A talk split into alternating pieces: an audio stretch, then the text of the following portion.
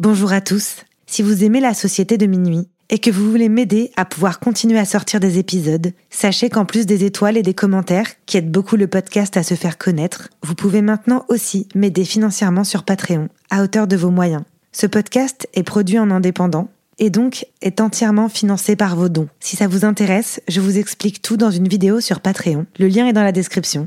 Merci beaucoup et bonne écoute. Burrow's furniture is built for the way you live.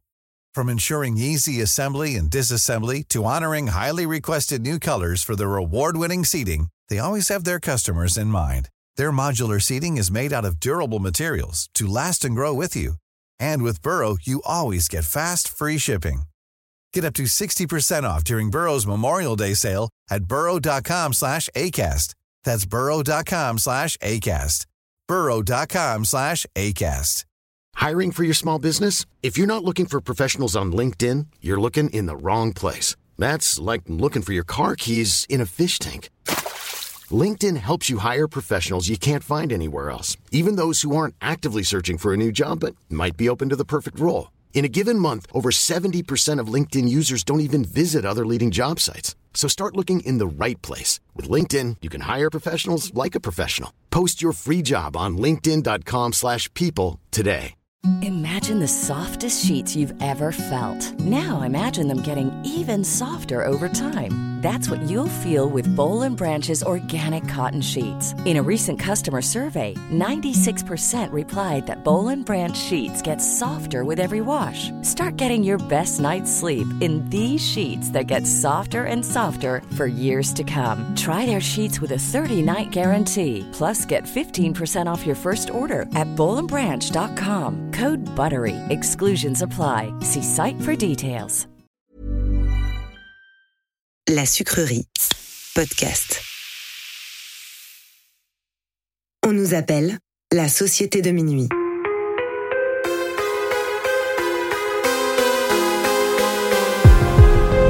Séparément, on pourrait croire que nous sommes tous très différents les uns des autres. Nos passions, nos vies et nos histoires sont différentes. Nous ne fréquentons pas les mêmes écoles, ni les mêmes quartiers. La seule chose qui nous réunit, c'est d'avoir touché du doigt le surnaturel. Nous avons alors décidé de nous rassembler pour partager nos peurs, nos histoires bizarres et effrayantes. Les uns après les autres, nous replongerons au cœur de nos angoissants souvenirs, aux frontières du paranormal.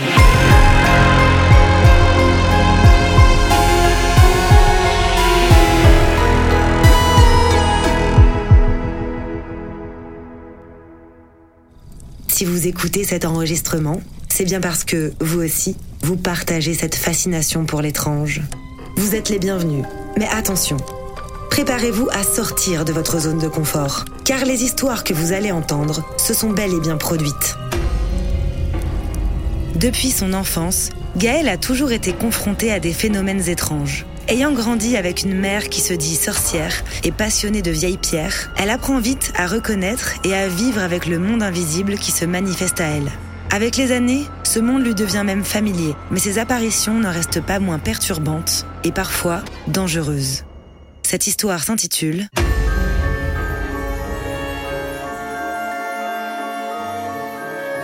Les passeuses d'âmes.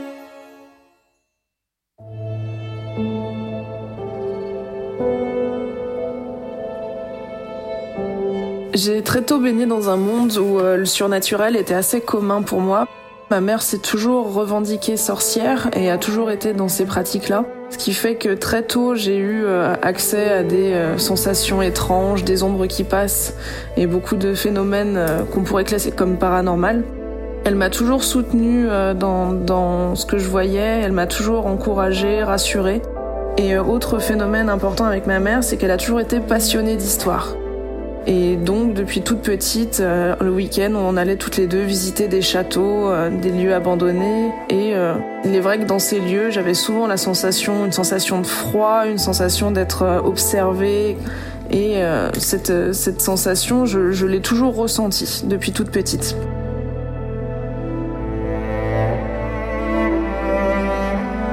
Quand j'étais plus jeune, quand j'avais 9-10 ans, mes parents, qui étaient passionnés de vieilles pierres, ont décidé d'acheter une maison.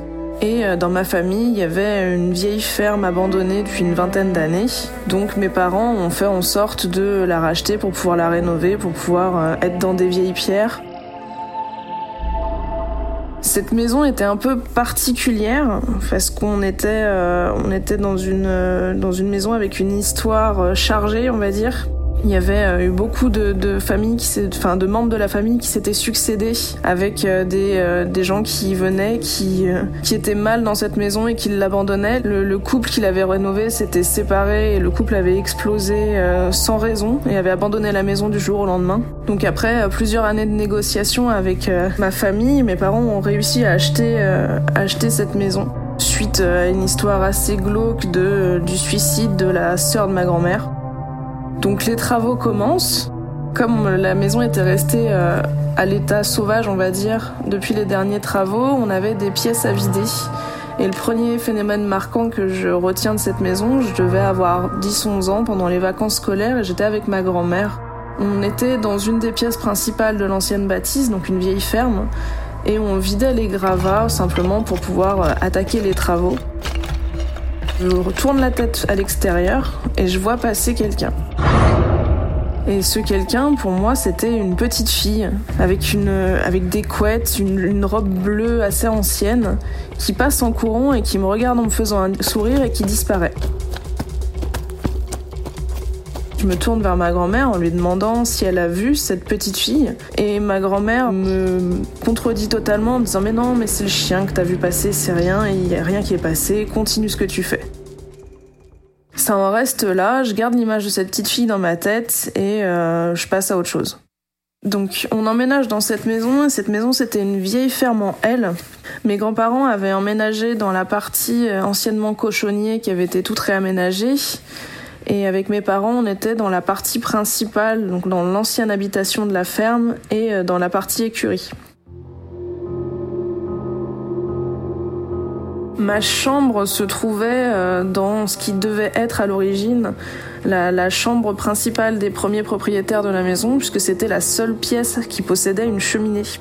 Très tôt en emménageant, j'ai tout de suite senti qu'il y avait quelque chose avec cette chambre, parce que tous les soirs, quand j'allais me coucher, vers les 21h, 22h, quand j'étais dans ma chambre, au pied de mon lit venait se poster une silhouette d'un homme encapuchonné dans un manteau de cocher, donc une silhouette sombre et qui me fixait, qui me regardait toute sa hauteur et qui avait l'air d'attendre quelque chose comme si euh, je le dérangeais. Ça a duré plusieurs mois. Tous les soirs à la même heure, il venait et euh, au bout d'un moment, il disparaissait, mais il me fixait. J'en parle à ma mère et ma mère me dit oui, mais c'est normal, c'est l'ancien propriétaire. Et elle me raconte que tous les soirs, vers les 19h30, elle le voit passer le long de la maison comme s'il rentrait chez lui et qui se dirige vers l'ancienne porte d'entrée de la maison et qui disparaît à cet endroit-là. Et elle me le décrit et c'était exactement la personne que je voyais. Je comprends qu'on voit la même personne et que visiblement c'est quelqu'un qui est dans les murs et qui n'a pas compris ce qui lui était arrivé Ma mère m'a souvent expliqué que dans ses croyances à elle, en tout cas, ce qu'on considère comme des fantômes ou des ombres, etc., et qu'on peut voir apparaître, ce sont des personnes qui sont restées bloquées entre deux mondes, qui n'ont pas compris qu'ils étaient morts et qui restent entre deux plans, et que euh, dans notre famille, on a un rôle de passeur d'âme, c'est-à-dire qu'on va euh, les personnes qu'on peut voir comme ça, qui se montrent à nous, on peut essayer de communiquer avec eux pour leur faire comprendre que euh, leur rôle dans ce monde est fini et les faire passer dans le prochain. Voyant cet homme qui se manifeste à moi tous les soirs, il y a un soir, je prends mon courage à deux mains et je me décide à aller lui parler. C'était la première fois pour moi où je m'adressais aussi franchement à, à une entité. Et je me pose sur mon lit, j'attends qu'il arrive, à l'heure prévue, il arrive très calmement. Il me regarde et je me mets à lui parler. Donc j'essaye de tenir un langage euh, pas trop de chartier, on va dire, vu que c'était quand même euh, une personne assez ancienne. Je lui parle tranquillement en lui disant que ben, son monde n'est plus le nôtre, qu'il a sûrement une famille qui est passée ailleurs, etc. Et que maintenant il faut laisser le lieu, nous laisser faire notre vie dedans, etc. Je sais plus exactement quel terme j'emploie pour lui expliquer, mais le fait est que au bout d'un moment, j'ai une sensation d'apaisement, de, lumière, alors qu'il fait totalement nuit puisqu'on est en hiver, et euh, une tranquillité qui se dégage. Et euh, de ce moment-là, j'ai compris qu'il était passé et je ne l'ai plus jamais revu. Ma mère comprend tout de suite ce que je viens de faire, parce que à la suite de ça, je monte la voir dans sa chambre. Elle me dit bah c'est bien, euh, t'as réussi à le faire passer, ça l'a soulagé, c'est bien. On pense que les problèmes sont finis à ce moment-là. On se dit bah c'est bon, on l'a fait passer, il n'y a plus d'entité dans la maison, on va être tranquille. Le problème, c'est que rapidement les choses empirent. Commence à entendre des bruits dans le grenier, des grattements dans les murs, des sensations d'être suivi dans les couloirs. Euh, toute la nuit, on entend des gens courir dans le grenier. Le, plus marquant, c'est euh, dans l'escalier qui mène au comble. Parce qu'à ce moment-là, mes parents se séparent et euh, ma mère reste habitée dans le lieu. Donc elle emménage dans, dans les combles. Elle se fait, elle se fait sa chambre là-bas, etc. Et ce qui fait que quand je veux aller la voir le soir, je suis obligée de passer par un escalier pour mener au comble. Et dans cet escalier-là, on se sent très vite très mal à l'aise.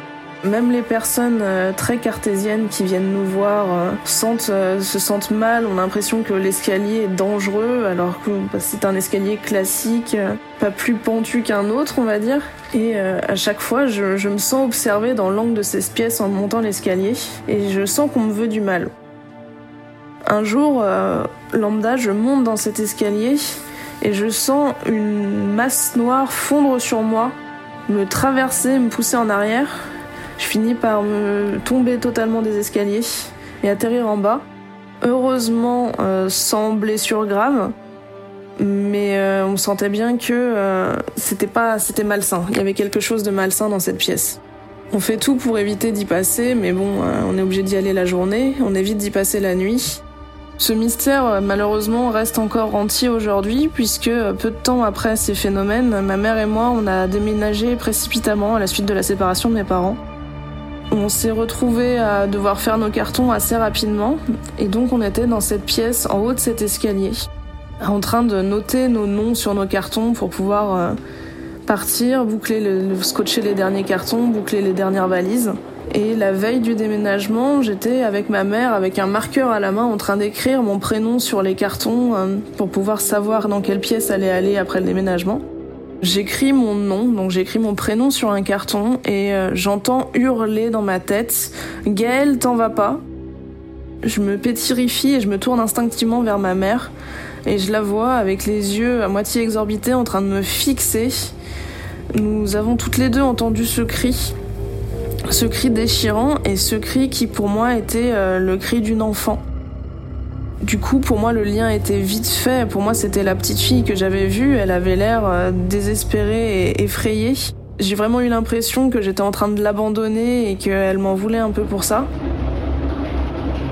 Donc ce qu'on en a compris avec ma mère, c'est que vraiment il y avait encore quelque chose de malveillant dans, la maison et qu'on était son seul rempart contre ça, cette petite fille, et que avec le fait qu'on parte, elle allait être toute seule euh, face à ça. Malheureusement, le, le, destin a fait qu'on est parti le lendemain et qu'on a quitté la maison sans, sans se retourner. Et euh, on a pu euh, se permettre derrière de faire quelques recherches sur cette fameuse maison.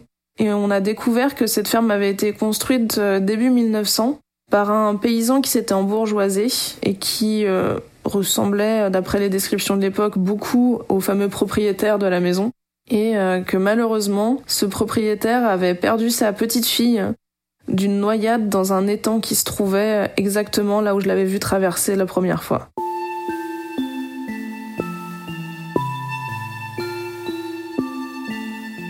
Quelques années plus tard, ma mère se marie avec mon beau-père et euh, moi j'emménage avec mon ex de l'époque. On reste encore dans ce principe de absolument vouloir rénover des vieilles pierres et tous les quatre on a l'idée un peu folle de trouver un, un bâtiment, si possible un moulin, à rénover pour pouvoir en faire euh, des chambres d'hôtes.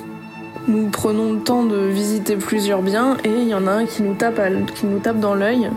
Donc un fameux moulin très grand, plein de dépendances, euh, un vieux lieu magnifique paumé en pleine campagne.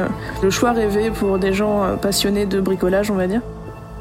Donc c'est un grand moulin au bord d'une rivière avec des dépendances. Il y a encore tous les toute la vieille bluterie, donc euh, tous les vieux mécanismes dedans, encore la roue, etc., qui sont plus en fonction, mais qui sont encore présents. Donc tout, tout le vieux bois, les vieilles traces des meuniers, euh, et encore des sacs, etc. Les premières traces de construction de ce moulin datent de 1250, donc euh, il y a eu beaucoup de construction et de reconstruction depuis, puisque le moulin a souvent brûlé. Et en plus de ça, niveau histoire, c'est une zone qui a été pendant la Deuxième Guerre au pied de Maki. Donc il y a une grosse histoire de, de, de refuge de résistants et de juifs dans cette zone-là. Donc du départ, on savait que c'était un lieu chargé. Dès les premières visites, on sentait que c'était euh, habité, on va dire. La nuit, on sentait, on sentait des ombres passer, on entendait le, moulin vivre, des bruits dans le moulin. Ma mère s'est attelée à purifier le lieu, mais il a fallu euh, quelques temps pour tous trouver euh, les points, etc., et faire passer ce qu'il y avait à faire passer. Parmi ceux qu'on voyait fréquemment, il y en avait un en particulier qu'on a rebaptisé le fantôme pervers. À ce moment-là, les toilettes étaient au sous-sol, et à chaque fois qu'on descendait et qu'on allait aux toilettes, on voyait une ombre qui se cachait derrière le rideau des toilettes et qui passait sa tête et qui nous fixait. Donc c'est assez naturellement qu'on l'a baptisé le fantôme pervers. Après, celui-là était, plutôt gentil, on va dire. Il nous a jamais vraiment embêtés et on a réussi à le faire passer assez rapidement. Mais on en a eu un qui était beaucoup moins sympa.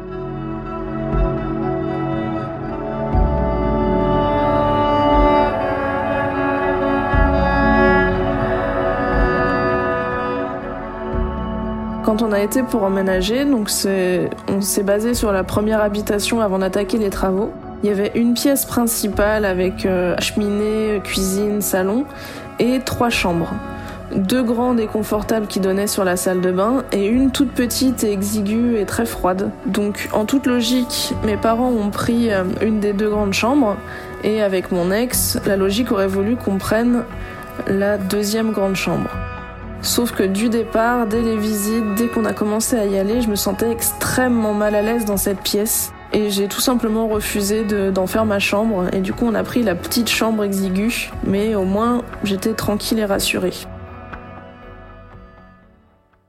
Dans les premiers Noëls qu'on a fait là-bas, on a eu tout un hiver où euh, des amis à nous se sont retrouvés euh, dans une situation financière très critique et sans logement. Donc on s'est retrouvé avec euh, un couple avec euh, une petite fille euh, en bas âge de 18 mois qui sont venus vivre à la maison le temps de se refaire une santé financière et de pouvoir prendre un appartement. Donc comme c'était une des grandes chambres qui était laissée à l'abandon, cette fameuse chambre, on, leur a laissé pour qu'ils puissent mettre le lit de la petite et toutes leurs affaires. C'était une pièce euh, qui donnait accès au grenier. Donc il y avait un, escalier euh, qui, qui, donnait accès au grenier à grains, ou tout au fond, avec un placard sous l'escalier, avec une petite, euh, une petite vibe Harry Potter creepy, avec une porte à loquet sous l'escalier. Et donc euh, cette pièce, euh, on leur a laissé et ils ont ils ont mis en place leurs meubles, etc. Ils avaient quand même quelques affaires. Et donc mon ami euh, a décidé de mettre son lit dans un angle, le lit de sa fille sous la sous la fenêtre et entre la fenêtre et le placard creepy, elle a eu la bonne idée de mettre un rocking chair. L'après-midi, elle laissait sa fille faire la sieste dans la chambre, et puis c'est vrai que c'était une petite fille pleine de vie, qui euh, chantonnait souvent, qui parlait souvent toute seule. Et un après-midi, euh, je vais avec elle la réveiller de sa sieste. On passe la porte, puis c'est vrai qu'on entend la, petite parler toute seule dans sa chambre, donc euh, rien d'étonnant venant d'un enfant. On passe la porte et on voit la petite debout sur les barreaux de son lit, en train de parler au rocking chair. La porte du placard, qui est normalement fermée avec un loquet, était ouverte et le rocking chair était en train de se balancer tout seul.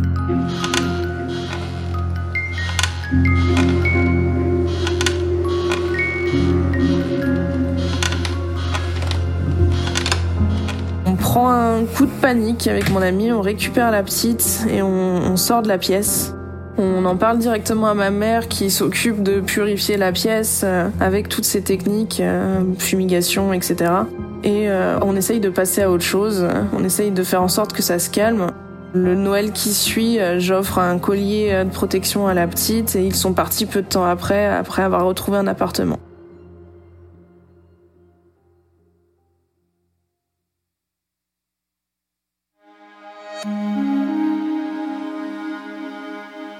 Quelques années plus tard, je suis partie de cette habitation pour faire ma propre vie après m'être séparée de mon ex et euh, je continue à croiser des phénomènes de temps en temps. Ma mère, quant à elle, elle vit toujours avec mon beau-père dans ce fameux moulin. Elle a réussi quand même à purifier les lieux. Maintenant, il y a une, ambiance très saine et ma mère a vraiment trouvé son équilibre dans cette pièce-là. Cependant, la dernière fois que j'ai été dormir dans cette pièce, donc pendant le confinement, j'ai euh, fait une paralysie du sommeil. Je me suis sentie euh, étranglée, euh, un poids sur moi, sans pouvoir bouger, et j'ai réussi à me débloquer.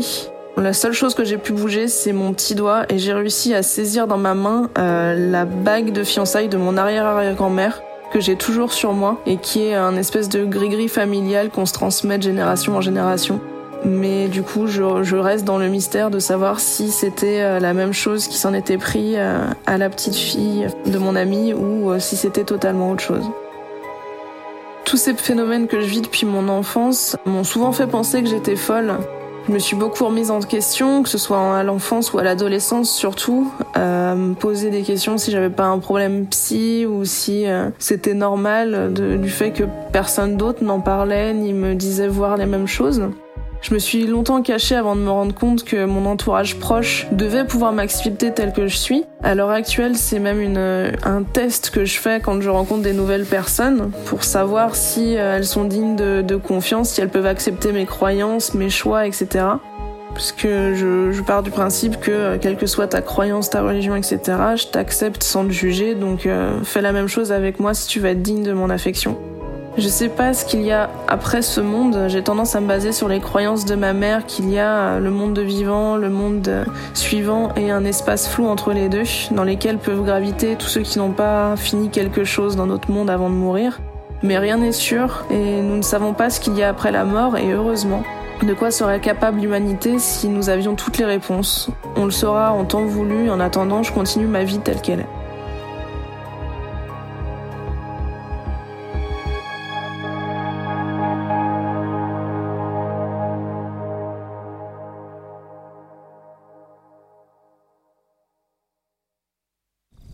Vous êtes maintenant arrivé au bout de cette histoire. Avant de partir, venez me raconter ce que vous en avez pensé en laissant un commentaire sur votre plateforme d'écoute ou sur notre page Instagram.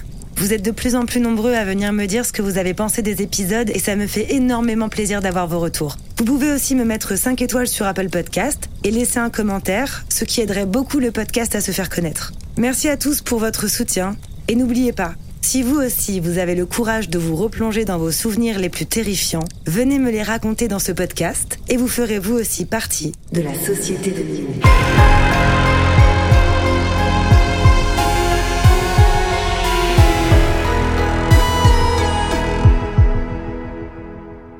Cet épisode a été réalisé par Laura Larman. La Société de Minuit est un podcast qui a été imaginé par votre hôte, Tatiana Benamou. Il est produit par La Sucrerie, mixé par Dimitri Benamou. Et la musique du générique a été composée par Jérémy Marlon.